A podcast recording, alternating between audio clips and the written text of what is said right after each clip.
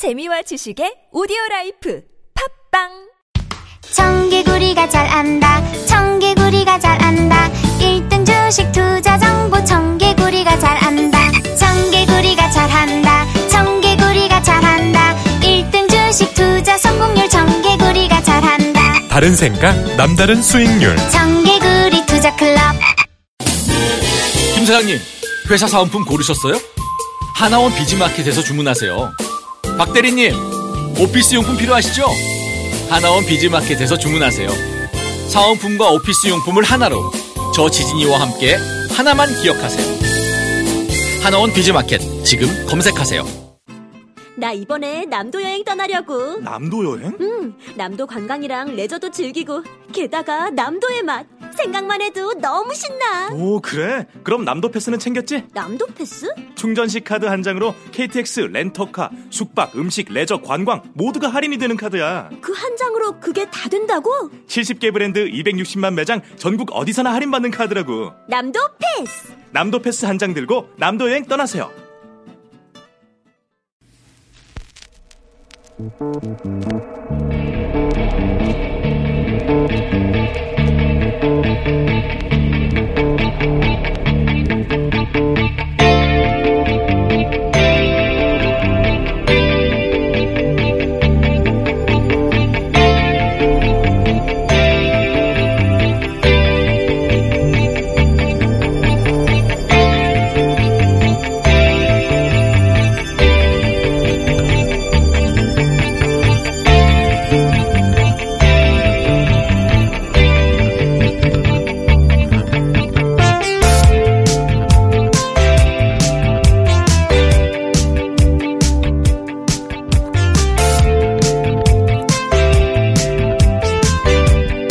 안녕하세요. 김호준입니다. 헌정사상 최초로 전 대법원장이 구속됐습니다. 이 모든 건 2017년 2월 이탄희 판사가 법원 행정처의 판사 블랙리스트가 존재함을 인지하고 사직서를 제출하면서 시작됐죠.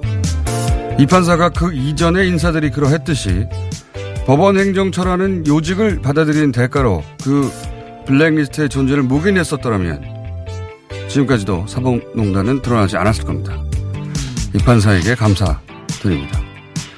이 구속을 두고 사법부 치욕의 날이라고 언론들이 제목을 다는데 아니죠. 사법부 수장이 일제 전범 기업의 뒷바라지나 하고 있었다는 사실에 치욕을 느껴야 했던 건 국민들이었습니다. 그 책임자를 구속한 건 사필 기정인 겁니다.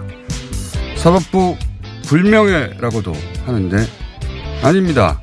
땅에 떨어진 사법부 명예가 이 구속으로 그나마 회복되는 거죠. 영장을 발부한 명재권 판사는 검사 출신이라는 제목으로 검찰대 사법부에 대결 구도라는 인상을 주는데 그것도 아니죠. 법조인 모두가 자유로울 수 없는 대한민국 법체계 전반의 신뢰를 붕괴시킨 사건입니다. 양승택 25년 후배라고 해야 하는 겁니다. 여전히 주목해야 할 대목은 강원랜드 세용청탁의 권성동 의원 영장과 사이버사령부 댓글 지시에 김관진 전 장관 영장 그리고 서지현 검사 성추행 사건의 인태근 전 검사장 영장을 기각시켰던 허경호 판사의 박병대 영장 기각입니다. 아직도 갈 길이 먼 겁니다. 마지막으로 7개월에 걸렸던 기나긴 수사를 여기까지 끌고 온 서울중앙지검의 관계자들에게 심심한 박수를 보냅니다. 김원준 생각이었습니다.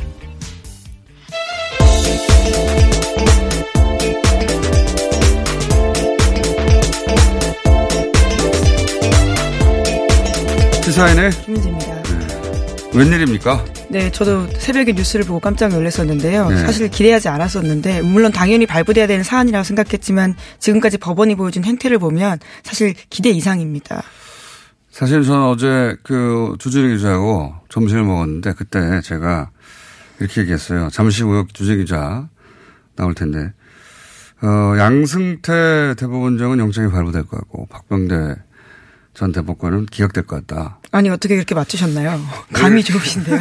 왜 이렇게 생각했냐면, 사실, 누구보다, 어, 이 사법농단, 여기서 벗어나고 싶은 건 사법부예요. 그렇지 네, 않습니까? 당연히 그렇죠. 네. 그렇지 않습니까? 그런데, 어, 사법부가 양승태 대법원장 한 사람을 살리기 위해서 사실은 가장 상징적인 인물을 영장을 기각한다는 것은 어, 이 명예회복의 마지막 기회를 날리는 거예요.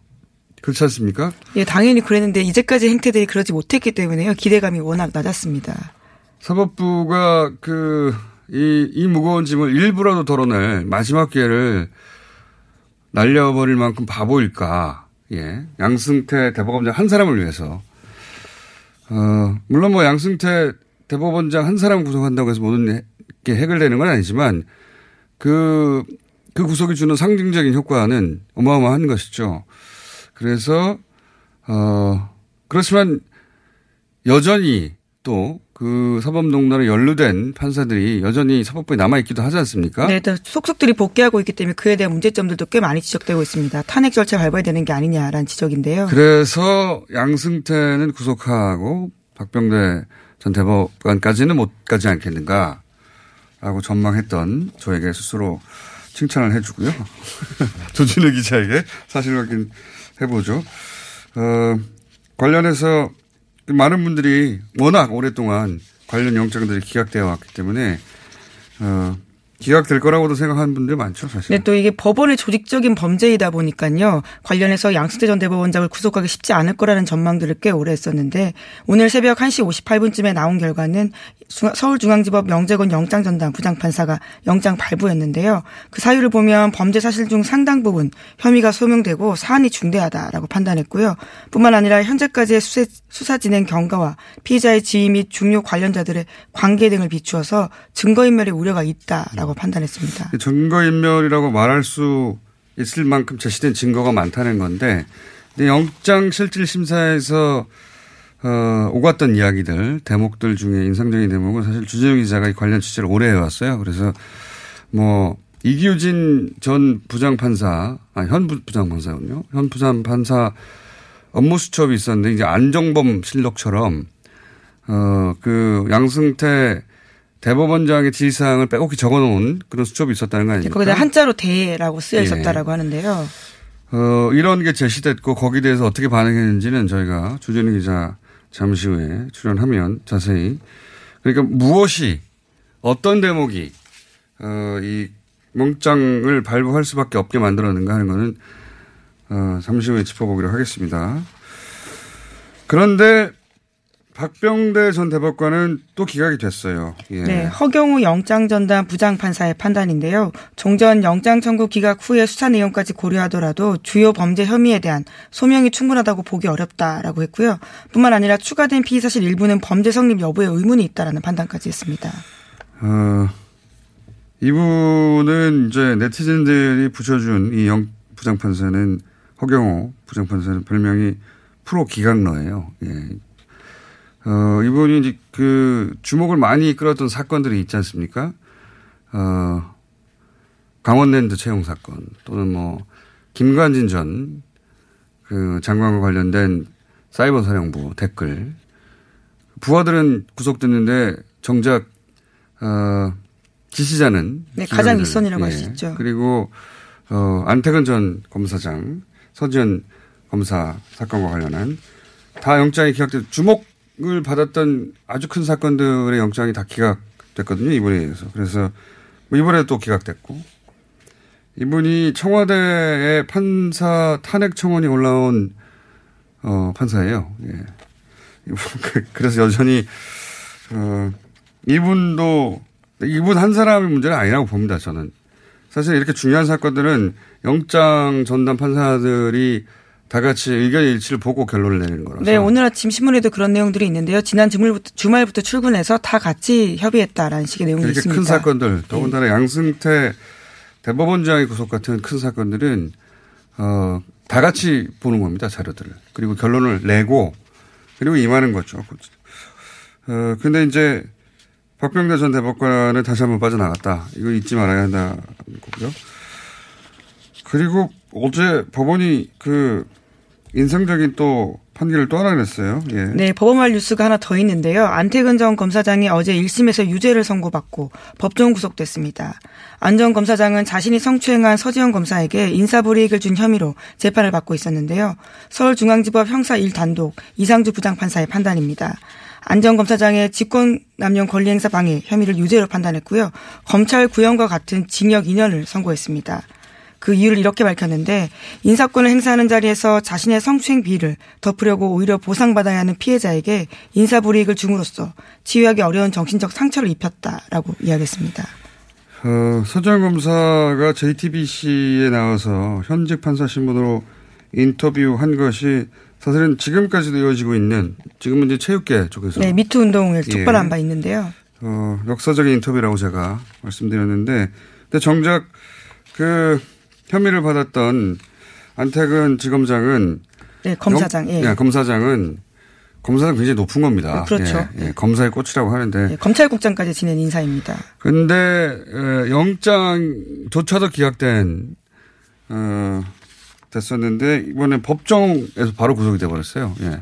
이례적입니다. 네, 그리고 검찰의 구형과 같은 내용이 선고되는 것도 굉장히 이례적인 일인데요. 사실 네. 발- 별로 없는 일입니다. 그렇죠. 2년 구형하면 뭐 1년 정도 이렇게 그 구형을 그 판결하는 법인데 2년 구형에도 2년 예 이래 여러모로 이례적인 사건이고 그 상징성이 굉장히 컸던 거죠. 그리고 영장 기각이 도움이 안 됐던 겁니다. 오히려 자 그런 판결도 있었고요. 자 오늘 어 원래 영장이 기각됐다면 짧게 다룰 것이었는데 영장이 발부돼서 뒤가 깁니다. 짧게 끝내야 되겠어요. 예, 하나만 더 하고. 예, 네. 근데 관련해서 서지영 검사 이야기도 짧게 전해드려야 될 것 같은데요. 그래서 네. 이번 선고가 기존의 가해자들에게 엄중한 경고가 되고 이 순간에도 고통받는 수많은 피해자들에게 작은 위안과 용기가 되길 바란다라면서 검찰 개혁 이야기도 했습니다. 중요한 메시지죠. 예. 예. 저희가 서지현 검사 인터뷰를 한번 추진해 볼까 합니다. 네.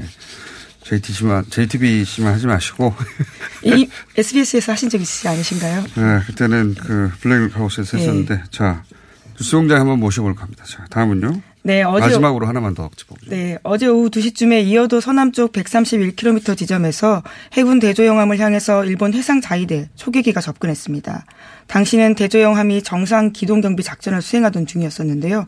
그래서 20차례나 통신으로 알렸고 자위권적 조치까지 경고했었는데 일본 초계기가 또다시 저공 위협 비행을 했다라고 합니다. 아, 이건 이제 그 이렇게까지 문제가 되는데 또 했다는 거 아니에요? 그 이전에도 몇 번 더 있었고. 두 번 더 있었다라고 그러니까요. 하는데요. 저는 이건 철저한 아베 정부의 의도라고 밖에 볼 수가 없는 거죠. 이 정도 되면. 아베 정부가 올해 헌법 개정을 하겠다는 게, 어, 목표고, 일생의 목표예요. 아베, 어, 총리의.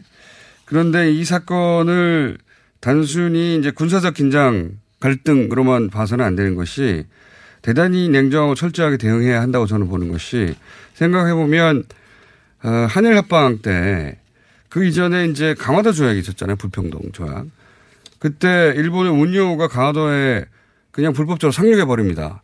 그러니까 당연히 당시 조선군들이 포를 쐈죠. 그걸 가지고 그러니까 자기들이 도발해 놓고 다시 빌미를 잡았고. 예, 그 빌미를 다시, 예. 잡아서 강화도 조약을 체결하고 그리고 결국 그것이 어 한일 합방으로 이어진 역사가 있잖아요. 그러니까 일본 어 극우의 전형적인 방식이고 이걸 일부러 도발하는 거거든요. 포라도 쏘라고 미사일이라도. 네, 그래서 내부 여론은 굉장히 좋다라고 하는데요. 산케이 신문에 따르면 현재 정부 대응을 지지한다가 85%가 되고요. 지난 한 달 동안 아베 내각 지지율이 4.2% 포인트나 올랐다라고 합니다. 그러니까요. 지금 그 북한이 그 역할을 해오다가 이제 북한과 미국이 관계 개선에 나서니까 이제는 그 군사적 긴장을 제공할 상대를 남한으로 고른 것이다. 어, 굉장히 철저하고 예, 외교적으로 또는 또 전략적으로 대응해야 되는 사안이라고 봅니다. 자, 오늘 여기까지 하겠습니다. 네, 시사인 김은지였습니다. 감사합니다.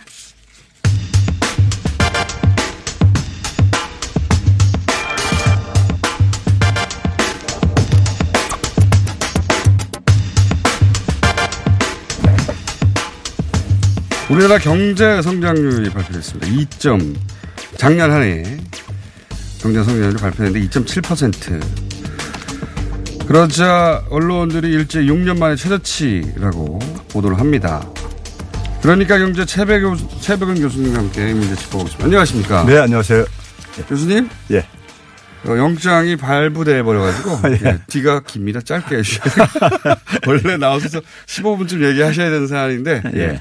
5분 정도 얘기하고 아, 그래요? 쫓겨나셔야 될 것 같아요. 자, 이 사안을 꼭 어, 오늘 내일 다뤄야 한다고 말씀하신 이유가 뭡니까?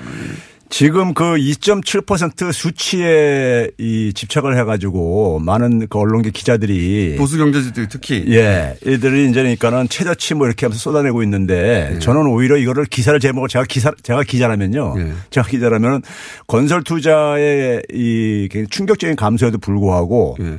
2.7%는 놀라운 성적을 만들어냈다는데 주목을 좀할 어. 필요가 있다 이렇게 저는 그러니까 제목을 뽑고 싶어요. 그냥 숫자만 얘기하는데 예. 실제로는 그동안 이 성장률을 견인했던 게 보통은 이제 건설 부분이나 이런 건데 예. 그거 없이도 여기까지 기록했다. 예, 예를 들어서 2016년도 박근혜 정부 때 마지막 해인 2016년도에 2.9% 성장률을 달성했었는데요. 예. 근데 그 당시에 한 57%가 건설 투자에 의한 거였었어요. 아 그래요? 예, 우리 알다시피 예, 소위 초이노믹스라고 얘기를 했었잖아요. 예. 최경환 전 장관이 막 빚내서 집사라는 정책들 예, 예. 부동산 시장 이제 규제 완화해주고 해가지고 그래가지고 그 당시에 그 주택담보대출금이 한 2.8배 정도 그러니까 박근혜 정부 때보다 한 거의 3배 가깝게 증가를 했었어요. 그러니까 그거 가지고 이제 그러니까는 이 성장률을 만든 거예요. 국민 빚이 어마어마하게 늘어났죠 그때. 그렇죠. 예. 그러니까 만약에 그 당시 건설 투자가 그렇게 폭증하지 않았으면은 예. 가계 채무가 그렇게 크게 증가하지 않았으면은 1%의 성장률이 안 나오는 그러니까 상황이었어요. 가계 부채로 성장률을 끌어올렸다는 거 아닙니까? 그렇죠. 결국은. 그런데 예. 지난해는 예. 건설 투자가 그러니까 급감을 했단 말이에요. 어. 급감을 해가지고 이게 성장률에서 0.7%포인트를 깎아먹었어요.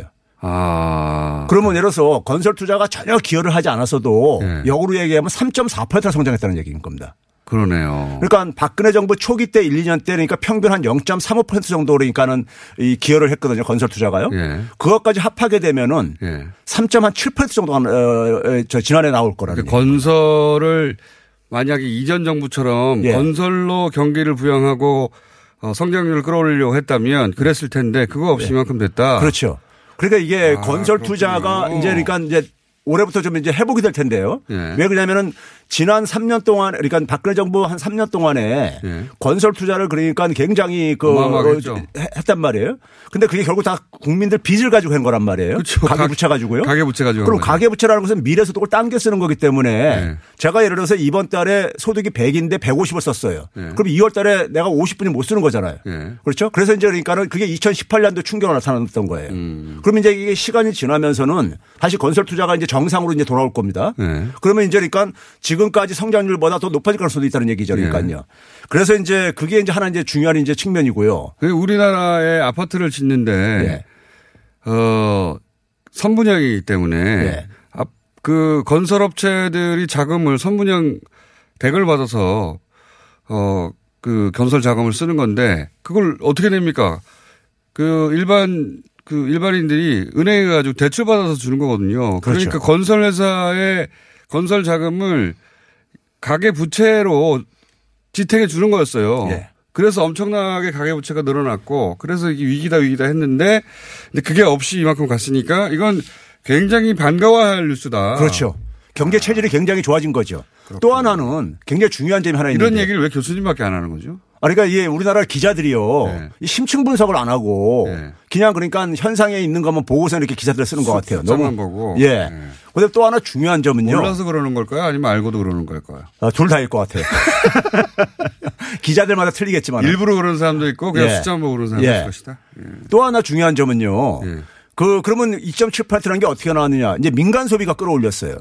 아. 가계 소비죠, 그러니까요. 예. 가계 소비가 성장률에 있어서 52%를 기여를 했는데 어. 우리가 하나 주 우리가 하나 이제 주목해야 될 것은요. 2003년도부터 예. 지금까지 가계 소비 증가율이 예. 경제 성장률보다 항상 하회했었어요. 어. 그래서 가, 소위 말해서 우리가 내수가 취약하다. 가계 소득이 이제 억제가 돼가지고 가계가 그러니까 소비할 여력이 없다 이런 얘기 를 많이 했잖아요. 가게에서 쓸 돈이 없는 거죠. 그렇죠. 근데 예. 작년에 보게 되면은 가계 소비가 전체 성장률에서 52%를 기여를 했어요. 어. 근데 박근혜 정부 때는 이게 한 8, 8%에서 해서 한31% 정도밖에 안 됐, 안 됐었어요. 8%밖에 안 될 때도 있어요. 예, 그렇습니다. 8% 했던 때가 어느, 어느 해 했냐면은 한 2013년도에 7% 했었습니다. 8%가 아니라 7%예요. 첫 해. 야. 민간 가계 소비가 기여했던 것이요. 그러니까는 가계 소비가 그러니까 드디어 성장률을 그러니까는 상회하기 시작했다는 얘기는 성장을 이끌어간다는 얘기죠. 그렇죠. 이끌어는 그러니까 소득조 성장의 그러니까 그 주요 목표가 방향이 예. 가계가 그러니까 내수가 주도하는 성장으로 만들겠다는데 그렇죠. 사실상 이게 이제 1년도 이제 저거 자료지만은 일단 성과를 거둬내는 거죠. 어, 상당히요. 그렇게 해석이 되는 거군요. 예. 이게 이제 작년에 보게 되면 우리가 200만 원 이상 월급자들이 61% 넘었다는 이런 기사가 나온 적이 있었었죠. 아니 그래서 제가 네. 이해가 안 갔던 게 카드 쓰는 그 카드 뭡니까 지출액이 이렇게 늘어났는데 그런 지수들 나오지 않습니까? 예, 그렇죠. 그리고 해외여행 이렇게 많이 가는데 등등등등 아, 분명히 이게 어딘가에 그 결과일 텐데 이건 아무도 왜 해석을 안 해주나 했는데 그런 그런 거군요 이게. 그렇죠. 이해가 갔습니다 이제. 예. 아하. 그래서 민간 소비가 성장률보다 높아지는 것이고 예. 소득 주도 성장의 일부 성과가 나타나는 것이다. 그게. 그렇죠. 예. 아하. 해석을 안 해주셔가지고. 그 외에 또 거기다가 이제 이게 이제 일부 신문들에서 예. 재정 고관을 털어가지고 이제 성장 만들었다 이런 기사 쏟아냈잖아요. 그러니까 뭐 세금 풀어도 결국 예. 최저치밖에 안 됐다. 뭐 이렇게 예. 보도했죠. 그럼 이제 우리가 기업 투자가 작년에 그러니까 건설 투자든 설비 투자든 간에 다 마이너스를 기록했어요. 예. 감소했단 말이에요. 예. 그럼 우리가 흔히 말해가지고 민간 부분에 있어서 지출이 이렇게 줄어드는 상황 속에서 예. 정부가 우리가 보완하는 것은 교과서적인 얘기인 겁니다. 확장적인 재정 정책을 쓰는. 거거든요. 예. 그러면 이제 우리가 거기다가 제조업이라는 이런 산업 구조의 충격으로 인해서 충격으로 인해서 이 뭐 이 취약계층들이 어려워지는 상황 속에서 말라는 말이냐. 예. 거기다가 작년에 초과 세수가요. 28조가 넘게 지금 추정되고 있습니다. 음. 그 초과 세수라는 건 결국 은 민간에서 필요 이상으로 끌어왔다는 얘기입니다. 돈이요. 그러니까. 예. 그렇죠. 그럼 그건 세금을. 돌려줘야 되는 거죠. 민간에다가요. 음. 경제가 그러니까 굉장히 위축될 수밖에 없기 때문에. 세금을 쓰는 건 너무 당연한 것이다. 그렇죠. 거기다가 뭐냐면 지금 이제 이 제- 확장적 재정 정책은 이건 뭐 보수 정에서 사실 인정하는 거예요. 이런 민간 아, 수요가 둔화될 때는 음. 해야 된다는 건 그런 점에서 지금 소득조 성장이 추진하는 것이 기본적으로 저소득층에 대한 안전망 강화, 복지 강화 네. 이거와 그다음에 이제 뭐냐면은 그 저소득층의 임금을 이제 증가시키자는 이거 아니에요. 예. 이게 사실은 그러니까 일정하게 성과를 보여주고 있는 하나의 지표들이 지난해 발표됐다 저는 이렇게 해석합니다. 아, 2.7%를 그렇게 예. 해석할 수 있는데 아무도 그렇게 해석해 주지 않아서 답답해 가지고 나오신 거예요. 예. 알겠습니다. 교수님. 예. 무척, 어, 좋은 내용이나 여기서 끝내겠습니다. 오늘 다음 주에 다시 한번 예. 종합적으로 다루겠습니다. 그러니까 경제 최백은 교수님이었습니다. 네, 감사합니다. 똥은 싸고 다니 떠나라. 장사는 닷컴 썰날 이벤트. 많이 묻다 이가. 떠나라. 장사는 닷컴 썰날 이벤트.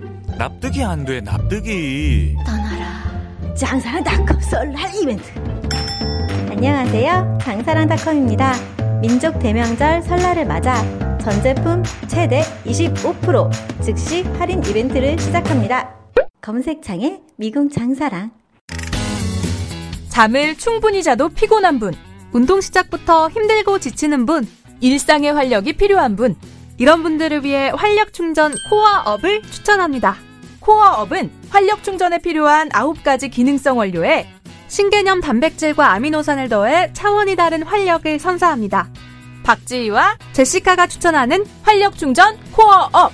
포털에 코어업을 검색해보세요. 안녕하세요. 배우 박진입니다. 추운 날씨만큼 난방비 걱정도 많이 되시죠? 제가 난방비 아끼는 꿀팁 하나 알려드릴까요? 그건 바로 보일러를 열효율 높은 친환경 보일러로 바꾸는 거예요. 열효율 높은 친환경 보일러는 연간 13만원 정도 난방비를 절약해주고, 거기다 미세먼지와 온실가스 배출을 10분의 1로 확 줄일 수 있다니. 아참, 교체하면 10만원 할인, 12개월 무이자 할부. 아시죠? 자세한 내용은 120 다산 콜센터로 문의하세요.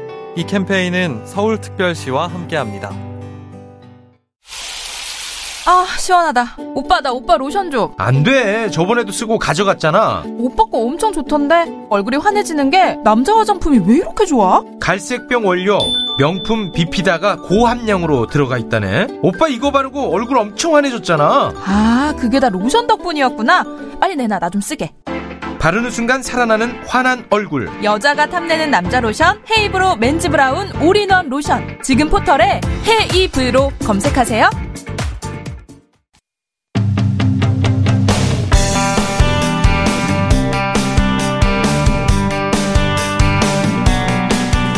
양승태 전 대법원장의 구속영장 발부 짚어보겠습니다.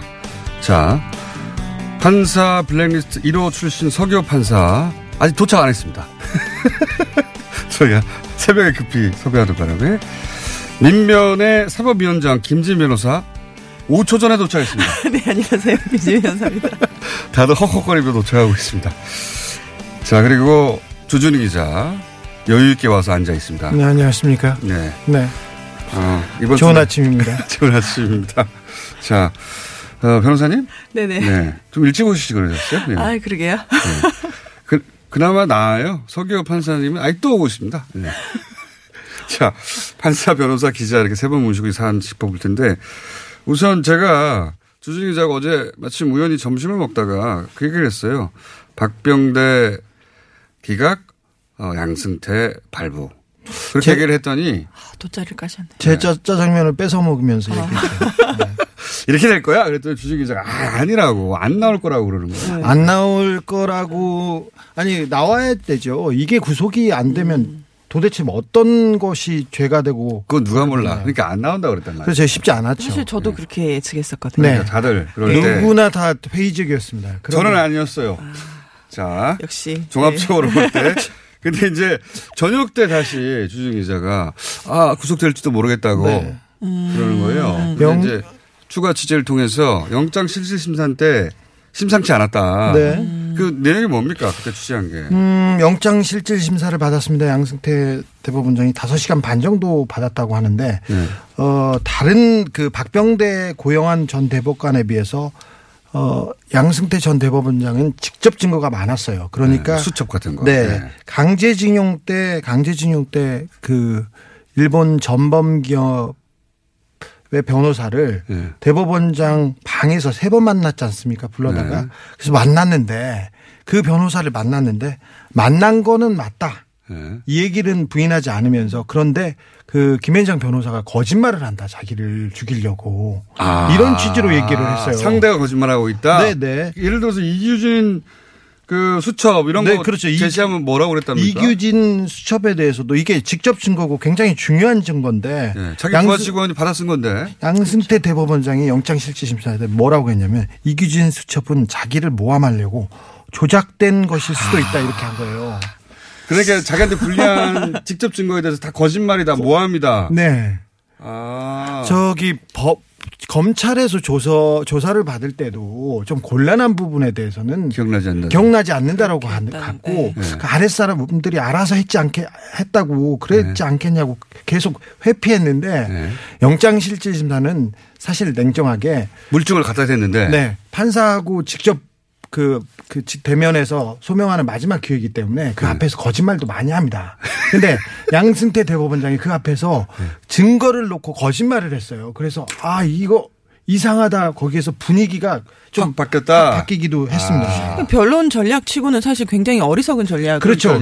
예, 저- 인것 같아요. 낮은 수였죠. 그렇죠. 왜, 왜 그렇게 했는지 모르겠네요. 처음부터까지 모든 걸 다 부인하는 전략이었잖아요. 그렇죠. 그러니까 뭐 판사 생활 그렇게 오래 하신 분이 자기가 판사 시절에 그런 피고인에 대해서 굉장히 아, 어, 화가 나고 사실 판사들이 제일 싫어하는 사람도 아닙니까? 그렇죠. 예. 네. 그런 식이었을 텐데 왜 그렇게 했는지 저는 잘 이해가 그러니까. 감히 자기를 어떻게 그 밑에 대법관들도 다 기각되니 대법원장인 나를 설마 구속하랴.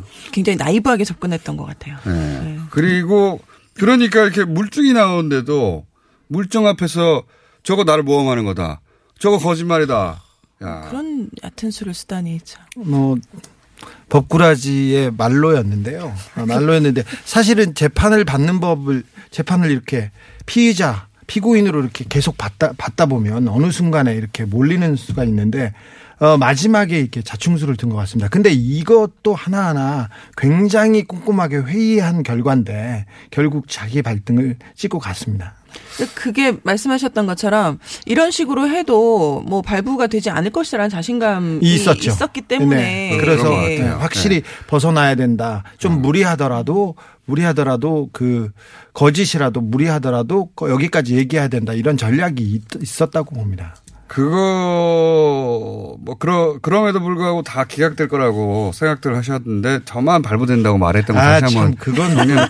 왜냐면 옆에 계신 어, 사법위원장 김지미 변호사에게 저희 작가들이 어, 질문지 보내겠다고 했더니 어, 어차피 기각될 거니까 기각될 걸 가정하고 써서 보내주세요. 이렇게 했다고 하는 아, 변호사님이요? 저희 작가들의 아니. 증언이 있습니다. 아니, 아니, 아니, 정확히 말씀드리면 새벽에 결론이 나올 것이다. 그러면 새벽에 일어나서 어, 써야 되겠네요. 하시길래 제가 아 그럼 너무 힘드시지 않겠냐. 기각될 건데 기각되는 버전으로 그냥 써놓고 계시면 될것 어, 저희 한 거죠. 어, 저희 MBC 스트레이트에서 양승태 사법농단 계속 추적하고 있는데 MBC 얘기를 왜 합니까 여기서? 아니 지금 지금 저희가 어, 이번 주에 양승태 양승태 사법농단 편을 마지막으로 합니다. 그런데 아. 예, 예. 양승태 광고를 또 하시네. 양승태 그 구속과 박병대 박병대 전 대법관은 양승 얼마나 중요한 사람이었냐면은 양승태 다음에 대법원장을 할 사람으로 정해져서 그 판사들이 어다 박 병대한테 줄을 섰어요. 그래서 음. 그뭐 당신은 나의 멘토, 나의 등대 엄청난 보였죠. 그렇죠. 네. 차기로 다들 알고 있었고. 네. 그래서 이분에 대한 얘기들을 모아서 준비해 놨어요. 저희는 이 상황을. 스트레이트 광고를 여기서 합니까? 그 틈에? 네. 지금 이렇게 중대한 일이 벌어졌는데. 아, 이 사법농단에 대해서는 스트레이트가 하는 역할이 많아가지고요. 스트레이트, 스트레이트 얘기 그만하고요. 네. 자. 명재권 부장판사에 대한 말들도 있습니다. 많이. 어, 어떤 곳에서는 이게 사법부와 검찰의 대립구도처럼 말하려고 자꾸 어, 검찰 출신이야. 10년 검사하다가 10년 전에 판사로 전직해서 예. 10년째 판사로 계신 분인데. 저기 저- 제가 이- 한마디 먼저 하자면 명직원 판사는 검사 생활을 하다가 판사로 넘어온 건 맞는데요. 검사가 아니라 판사입니다. 본인도. 판사로 생각하고요. 전혀 그런 생각이 없어요. 그리고 어 다른 사람보다 양승태 사법농단이 어, 어, 조직 범죄라고 제가 계속 말씀드렸는데 그러니까 위에서 두목이 지시하고 밑에서 그 범죄를 이행하고 따랐는데 여기에하고 관계가 제일 먼 판사님인 거는 맞아요. 그러니까 행정처 근무 경력이 없고, 네 그렇기 때문에 그래서 그 조금 그 자유롭게 판결을 했다 이렇게 해야지 검사 출신이다 이렇게 보는 거는 별로 그렇게 정확한 대립 구도를 그렇게 만들고 싶은 것 같아요. 그렇죠. 네. 근데 사실 저희가 왜 지금 법조 일원화가 진행되면서 판사들이 다른 법조 경력을 가지고 있다가 이제 판사가 돼야 되는 게 맞다 해서 법조 일원화 가고 있잖아요. 네. 네, 법조 일어나 또 잠깐 설명해 주시죠. 어, 법조 일원화는 뭐냐면 예전처럼 뭐 사법연수원을 수료하거나 잠깐만요. 서교 판사님 왔는데 네. 자리 자리를 몰라서 막 계시고. 막 왔다 갔다 하시고 이러면 어떡합니까? 판사님 똑바로 하세요. 너무 기분 좋아가지고요. 네. 아, 너무 기쁩니다. 정신이 없습니다. 자 피해자 1호니까 예. 아 그러시군요. 안녕하세요. 잠시만 기다려 주시고요. 예. 그 민변에서는 뭐 배- 잘 보기, 보기가 힘든, 힘든데. 6시 이 자리에서 보네. 6시 저희가 25분에 섭외했거든요. 오늘 아침. 예, 아, 밥도 못 먹고 왔습니다. 아 그러셨어요? 그럼 지금 일어났는데요. 했는데 지금 달려오세요. 해서 지금 도착하셨어요. 아니 늦었다 뭐라고 할 건 아니네요. 이렇게 깔끔한 모습으로 오시다니. 예. 예. 아 제가 법조 일원화 얘기했었는데. 예, 법조 일원화가 뭡니까? 예. 그러니까 이게 법. 그 다른 법조의 경력을 가지고 있다가 판사로 임용이 되는 거죠. 들어 네. 로스쿨 지금 이제 로스쿨이니까 졸업하고 바로 판사가 되는 게 아니고요. 그러니까 그 법조에서 뭐 3년, 5년, 10년 이런 식 경력이 있는 사람들을 판사로 이제 뽑는다는 건데 이제 그렇게 해야지만 균형 잡힌 시각을 가질 수 있다라는 그리고, 거예요. 예. 그리고 판사들이 다양한 경험을 한 것은 그 판결에도 중요한 그렇죠. 영향을 네. 미치는데 이거 한마디 더 해도 됩니까? 안 돼요, 이제. 아니 양승태 시절에 그러니까 어, 박근혜 정권 말기에 임용된 판사님들 중에 그 다양한 경험이나 다른 걸 보는 것보다 이게 사상 그리고 정치적 견해 이런 걸 너무 많이 보아가지고 혹은 윗선 그런 거 네. 너무 많이 봤죠. 네, 예. 그때는 굉장히 그랬죠. 우려가 됩니다. 네네. 자, 그 변호사님. 네네. 주정 기자 신경 쓰지 마시고 계속 얘기하세요. 네.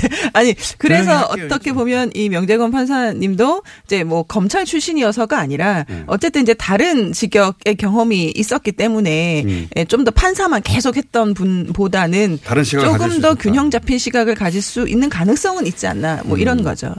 그렇군요.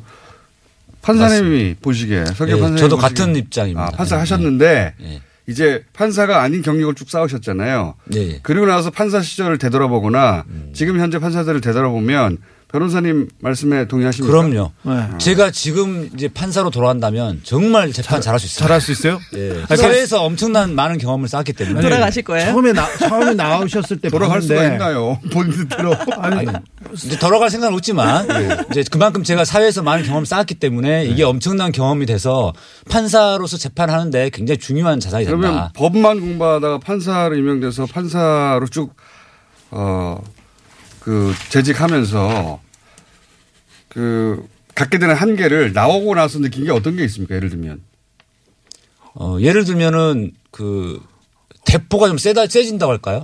참. 예를 들면 예- 예- 가장 그러니까 이런 거죠. 지금처럼 양승태 전 대법원장을 갖다가 구속장 실질심사한다.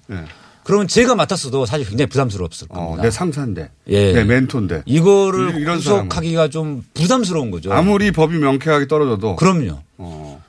그런데 지금은 지금은 지금 들어간다면 부담 없이 아무 부담 없이 영- 영장 발부하죠. 오히려 법에 충실할 수 있다. 그렇죠. 예. 음, 그러니까 사법부도 하나의 직장이니까 직장 안에서 또는 뭐 도제 시스템에 가깝다면서요. 내가 네네. 배운 스승인데 그렇습니다. 이런 한계에 갇히게 된다는 거죠. 맞습니다. 예. 어. 그렇군요. 그런데 이번에 기각한 분 있지 않습니까? 어, 기각의 박병대 박병- 대명사. 예, 허경호 기각. 이분이 제목 저 별명이 프로 기각러라고 하던데. 네. 근데 크고 중요한 사건 그리고 어 뭐라고 해야 되나요? 두준이 이제 그만 좀 얘기해요. 그렇죠. 판사님, 이 기각을 어떻게 보십니까? 아, 이 기각은 정말 그 방금 말한 그 네. 음, 판사로 계속 근무하던 사람의 그 우물한 개구리 네. 갇혀 있는 그 시각의 전형적인 모습이죠. 심정적 부담감 예. 이걸 넘어설 수 없는 겁니까? 네, 법을 그렇습니다. 무시하는 거죠. 그러니까 법과 원칙에 따라서 하는 게 아니라 네. 어떤 판사들의 사이에 그 좁은 시각 에 갇혀가지고 네. 법과 눈치 부담감입니까? 아 그렇습니다. 법과 원칙이 아니라 법과 눈치에 따라서 하네요. 어, 법과 눈치와 부담감.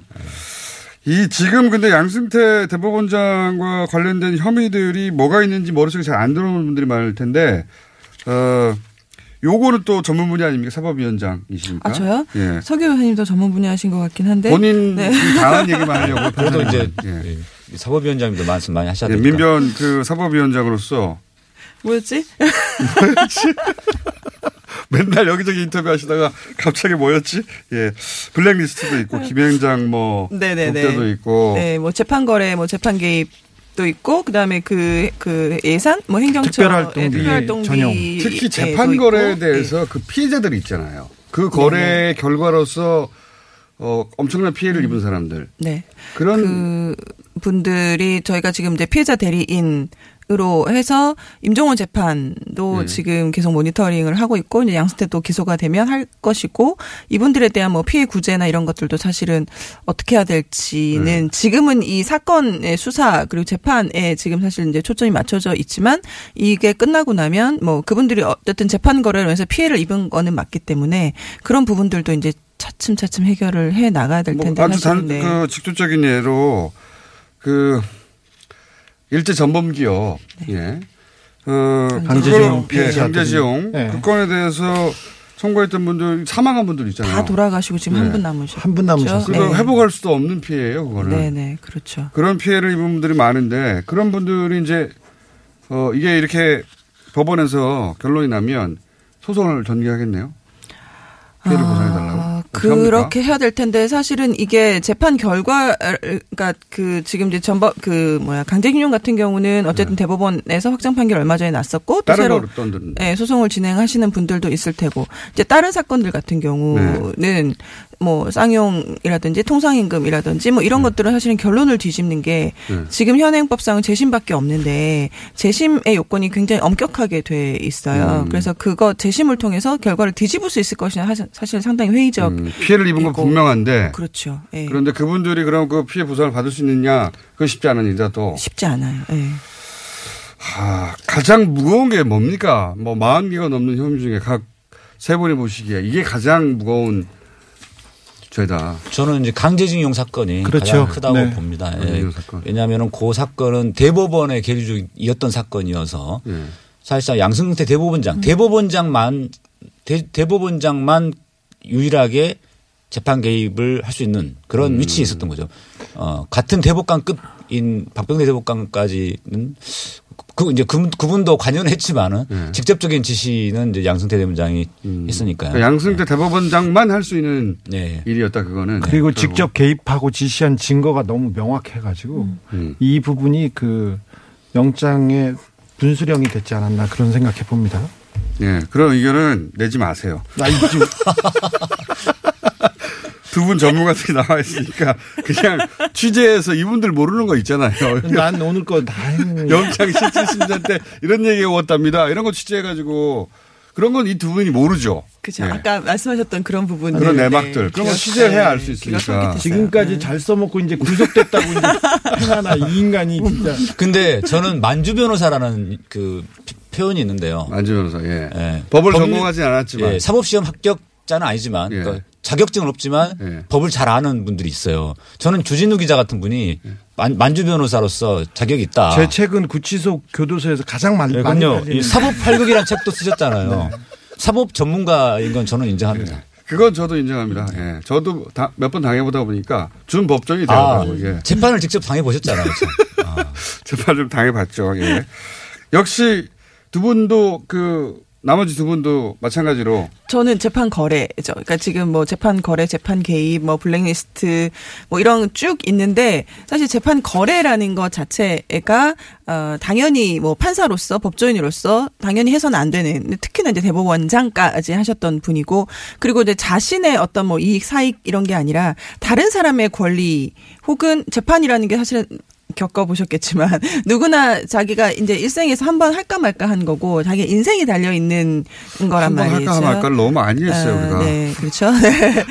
그 그런 거 그런 걸 가지고 예, 그 국민의 권리를 가지고 거래의 대상으로 삼았다 정치권 음, 혹은 그렇죠. 권력자하고 그게 사실은 엄청난 거죠. 지금 그렇죠. 저희가 너무 많이 들어서 그냥 재판 거래 재판 거래라는 얘기를 계속 들으니까 그냥 그런가 보다 하지만 사실은 생각해 보면 어, 정말 절대 있어서는 안 되는 그 일이거든요. 당사자 한 사람한테는 인생을 바꾸는 거거든요. 그 그렇죠. 결론이. 네. 예. 그 직접 재판을 아무리 작은 재판에서 받아보신 분들 실감하실 거예요. 이거를 누가 개입해가지고 정상적인 판단이 아니라 이렇게 저렇게 바꿔놨다 그러면 참을 수가 없죠. 도저히. 그러니까 뭐 사실 뭐 그 와중에 뭐 KTX 승무원 같은 분은 뭐 돌아가신 분도 있고 뭐, 예, 뭐 스스로 이제 뭐 생을 마감하신 분들도 있고 정말 사람 목숨이 오고 가는 일이었기 때문에 절대 있어서는 안 된 일을 아무렇지도 않게 했다는 거죠. 그러니까 하, 네 자기들한테는 그냥 아무 일도 아니었던 거예요. 그, 그런 것 같아요. 예. 예. 자기들의 입신양명을 위해서 했다 것이고 그 1호 피해자로 사실상 공인된 본인이 오랫동안 그렇게 주장했지만 공식적으로 인정받지 못하다가 드디어 1호 피해자로 공인된 거 아닙니까? 그렇습니다. 양승태 구속으로 이제 확실하게 예. 예, 인정받았다고 생각하는데 문건으로도 확인하셨죠? 예, 문건으로도 확인을 다 했고 여섯 개나 되는 문건을 제가 검찰 수사 받을 때 다 직접 받고 본인 이름이 거기 계속 등장하던가요? 네 예, 그렇습니다. 이 사람 한마디로 말해서 이 사람 잘라 이런 예, 취지. 2012년 2월 10일 날 제가 제명 탈락됐는데 예. 그보다 10일 전에 이미 기정사실화 제명 탈락을 중- 기정사실화 해놓고 예. 대응 전략을 짜는 문건도 나왔었거든요. 예.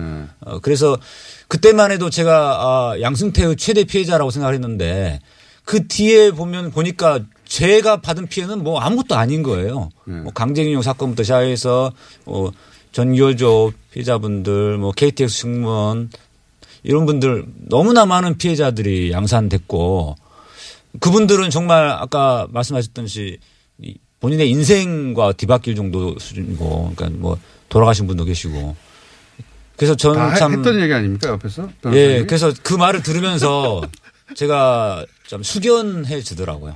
공인 블랙리스트 1호라고 이제 쓸 수는 있겠네요 이제. 예. 예. 판사님으로 다시 돌아가실 수 있는 길이 열린 거 아닙니까? 아, 길은 열렸다고 할 수 있지만 이제 특별법이 제정이 돼야지 사실은 가능하고요. 판사님으로 돌아가고 싶으세요? 하지만 제가 돌아가고 싶지는 않습니다. 왜 그렇습니까? 제가 바깥 세상으로 나와 보니까 예. 어, 이 바깥 세상에 너무 좋은 일이 많고 할 일도 많고요. 어. 예를 들면요. 노는 일만 말고요. 방송 출연을 자유롭게 할수 있습니다. 예. 판사로 돌아가면 방송 출연을 좀 하기가 부담스럽거든요. 방송이 판사보다 좋으세요? 네, 아, 방송이 너무 좋습니다. 자주 불러드리지 못해 죄송합니다. 그렇게 어떤. 분들은 마이크 울렁증 있다고 하시던데 네. 저는 마이크 체질인 것 같아요. 이제 적성을 찾으셨어요. 체질인데 그렇게 그렇게 맨날 더듬고 그러셨어요? 그러니까 판사 더듬는 거를 주준희 기자가 할 말은 아니죠. 판사 물을 못 더듬이 벗었을 왕인데. 때, 예. 예. 판사 티를 못 벗었을 그 타이밍에 그때는 더듬거렸는데 어, 이제는 좀 혀가 막 풀리고 있습니다. 자, 그러면 이 정도 혐의면, 이 정도 혐의면, 어, 어느 정도 형량, 물론 앞- 너무 앞서간 얘기긴 합니다만, 지금 혐의들 중에 물론, 어, 이제 법원이 받아들이지 것도 않을 것, 버- 받아들이지 않을 것도 있겠죠. 이 정도면 어느 정도의 형량 정도 예상될 무기징역이죠. 이 정도면 사실 주준희 기자 이제 그만 얘기해요. 뭘 한다고. 아니 고민하고 있잖아요. 사실 하시고요. 자, 두 분. 예, 판사도 저도 하셨고요. 무기징역 하고 싶긴 한데요. 이제 예. 요, 요게 너무 셀 수 있으니까 뭐 숫자로 따지면 30년 이상은 일단 해야 된다. 예, 그래요? 오늘 아침에 페이스북 보다 보니까 이제 어떤 뉴스 30년 정도 해당됩니까, 이게? 아, 해야- 이런 해야 된다고 어떤 분이 하시는 거죠? 이제 네. 물의 야기 법관으로 30명이 리스트에 올랐다 이렇게 썼, 더라고요 어떤 네. 언론 기사 중에 보니까. 근데 어, 어저께 안태근에 대해서 됐죠. 징역 2년. 2년 법정 구속됐잖아요. 예. 딱 한 명에 대해서 인사보복을 했는데 한 명에 대한. 예. 예. 근데도 딱 징역 2년이잖아요. 그러면 한 명당 1년씩 해도 30 30 판사님 너무 그렇게 우리 아니 그렇게 아마추어 같은 말씀하시면 안 되고. 판사까지 직접 하신 분이 예. 아니 아, 제가 좀 너무 흥분돼가지고 바 램이죠 예. 바램. 네. 근데 실, 실제 현실적으로 어떻습니까? 네, 현실적인 이야기는 우리 사법위원장님께서 하시겠습니다. 저는 피해자다 보니까 너무 흥분돼가지고 참 정치학 본인이 방송이 판사하셨잖아요. 적성이시라면서 왜 이래. 예, 어떻습니까? 적성 많네요. 글쎄요. 어, 지금 뭐 그 기소가 돼봐야 알겠고 지금 임종원처럼 사실은 이제 구속이 됐기 때문에 음. 20일 안에 기소가 될 거잖아요. 근데 그거를 다 담을 수 없을 거고 네, 추가로 계속 기소 기소할 것 같 다는 예상이에요. 제 생각 임종원처럼. 어. 예, 어쨌든 20일 안에 기소를 해야 되고, 근데 그 안에 다 나오지는 못할 거니까, 그래서 범죄 혐의가 얼마나 늘어날지에 음. 대해서 지금 예측하기는 힘들지만, 일반인들은 이제 바로 그게 궁금해지는 거군요. 그렇죠. 야, 얼마일까? 형량, 형량, 음, 글쎄요, 뭐, 어, 10, 10년? 지금 언뜻 생각난 거는, 어쨌든 10년 이상? 은 나오지 않을까 싶은데, 어, 근데 양승태 대본장이 지금 또 연세가 있으시잖아요. 그러니까 이제 뭐 남은 일생을 그냥 거기서 쭉 그렇죠. 보내신다고 생각하시면 될 것 같아요. 이런 분들은 감옥에서 생을 마감하는 걸 보여주는 것도 그 법을 세우는 길이기도 합니다. 그만 얘기하고요. 네. 뭐. 자꾸 본인의 개인적인 의견 말고 법조인들의 전문적인 견해가 궁금한데. 기준을 예. 그 야, 이명박 전 대통령에 대한 그 1심 판결 선고 향량을 보면 예. 조금 감이 올 수도 있지 않을까 싶네요. 20년 15년 받았거든요. 예, 1심 때. 20년, 10년, 20년 사이 그 정도. 예, 그러니까 15년을 받았었고 예. 박근혜 전 대통령은 20년 이상 넘어갔는데 그 이제 어떤 지금까지 범죄 사실을 놓고 보면은 사실 이제 이명박보다는 조금 더 혐의 사실은 더 높긴 한데 이게 또 대법원장이라는 지위가 있다고 하니까 판사들이 이명박보다는 더 높지 하지는 않을 것 같다는 생각이 듭니다. 예. 영장 그런데 이제 본안 재판에 들어가서 판사들이 느낄 부담감은 여전하겠죠. 네, 그렇습니다. 그게 항소심 가면 예. 항소심 어쨌든 고등부장들이 아직까지 양승태 키즈들이 포진하고 있기 때문에 아. 항소심 가면 또 결론이 확 달라질 수도 있어요. 예, 아직은 계속, 예, 지켜봐야 봐야. 되는 예. 갈 길이 멀군요. 예. 다만 한 가지 그래도 좀 안심이 되는 부분은 대법원 재판 그러니까 대법관 구성이 확 바뀌어가지고 음. 지금 진보 보수 중도해서 약 5대 5대 3 정도의 균형을 이룬 상태거든요. 다행이군요. 그래서 또 모실게요. 이제 그만. 때문에 대법원까지